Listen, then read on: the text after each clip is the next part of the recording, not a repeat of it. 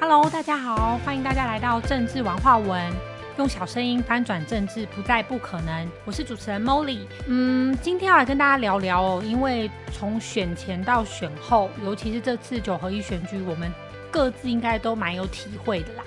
那前面几集也有稍微聊过说。嗯，可能觉得台湾的选举文化啊，或各方面的，应该都还蛮有改进空间的。那当然，我们不是要来批评或是抨击啊。我觉得各个政治人物也都很不容易。那我自己在这里面呢的心得感想是，其实单打独斗真的是蛮难的。那由这次的选举，我们也会看到说，好像哎，又还是回到了党派。那为什么我们会很希望是可以超越蓝绿或超越党派的原因是？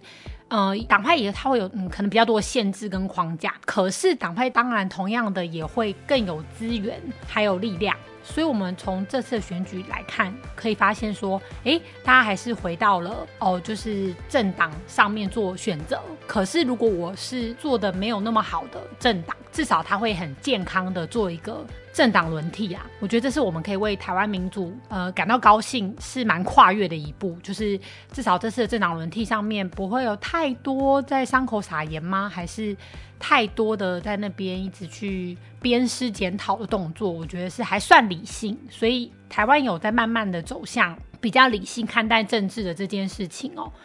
所以，呃，以我自己的观点呢，毕毕竟这是一个不专业以及不负责任的，就是政治小白，我只是单纯提出我自己的观点而已啦。那我相信很多听众可能更专业、更有心得，那也没有要论战的意思，就大家只是做一个分享跟交流的话，我一直都觉得台湾的政治现象应该是人民品质的呃最大值吗？就是最均值吗？我不知道该怎么形容，就是它毕竟是一个多数决嘛，所以就是我们必须要去认知跟接受的，就是诶，台湾的现况到底是落在哪一个层次？那到底台湾的人民是对哪方面的资讯有兴趣？那我们这是我们不得不去客观如实的用第三方的角度去观察的。毕竟，如果你要选上，你就需要是多数人会投给你，所以你必须对多数人的胃口。那多数的人他们要的是什么，或是他们的想法是什么？也许好像意见很分歧，可是实际上选票集中，你选出来的那个人，他的想法、他的政见、他的表现、他的各方面，可能就是有点像是台湾时代背景下的缩影。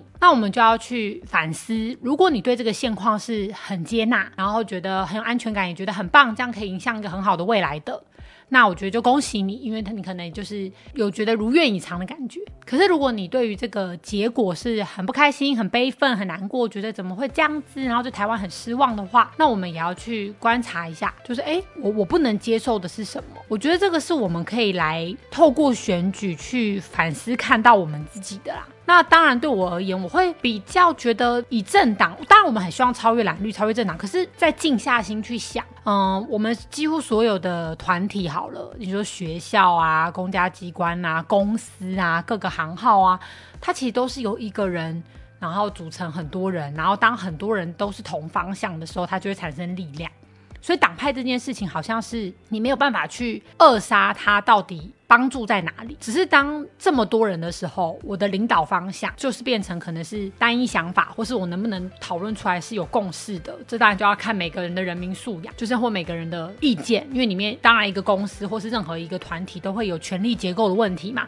我们虽然很呃向往平等，向往就是扁平式的管理，可是它还是有难度。所以，我们每一个人可不可以讲真话，做合理的表达，以及上位者能不能有心胸的去接纳真实的建议？然后去做一个整合和共识，这个真的是考验我们每个人的素质。不然的话，我其实觉得党派文化没有不好，因为一个优秀的人，他再怎么样，他都不太可能没有任何的支持者，或者是我们假设不谈政治，你说以宗教来说，好，可能基督教、耶稣基督，或是佛教啊，什么佛祖啊、道教，他其实都还是有一个领头的人。你你。你能够说他不是党派吗？他不是派系吗？其实都是啊，只是问题在于，为什么我永远都觉得我才是对的，对方就一定是错的，或是我是对的，对方就一定不能也是对的？我觉得这只是我们要去思考，我怎么去跳脱这件事情。这这个真的当然就比较难呐，就真的是比较有难度，也比较有考验。所以在我的视角来看，我觉得一个真正的领导者好了，或是一个真的优秀的，不管是各个职位上面的政治人物，我认为他应该都会先从就是修身齐家治国平天下，这就是古代常常常常在讲的嘛。一个好的优秀领导者，他一定应该是从自己本身就能够先自我管理，他能够自律，他能够要求，他能够分清楚，哎，怎么样对他自己是好的。能够选择是好的，然后他再来他的家，对，然后再治国，然后再平天下。那为什么是这样子？我们常常在讲说台湾。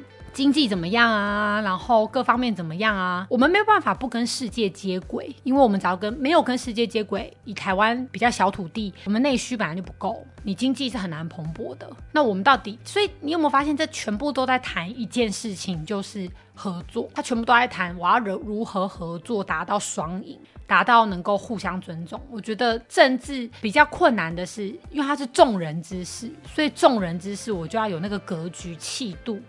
能够去理解众人的声音以外，还不会被勒索啊，被绑架啊，还不会被自己的恐惧干扰啊，能够做出正确的判断跟正确的方向。所以我自己是从这次的选举体会到了。层次吧，我觉得最终还是人的层次。我们大家有没有共振到了这样的层次高度？那自然我们的选举环境或是政治环境，可能就会有更多优秀的精英愿意辈出。那这也是我们可以去期待的未来啦。所以这只是本人呢，就是政治小白梦丽一点点小小的浅见，那也没什么太多具体的。或是别的的想法，那就是跟听众朋友分享。那也看听众呢，如果听完呢，觉得哎很有共鸣，或者说你有别的想法，或者哎你没有思考过这个点呐，或什么都欢迎留言给我们哦。那我们就下周再见喽，谢谢大家，拜拜。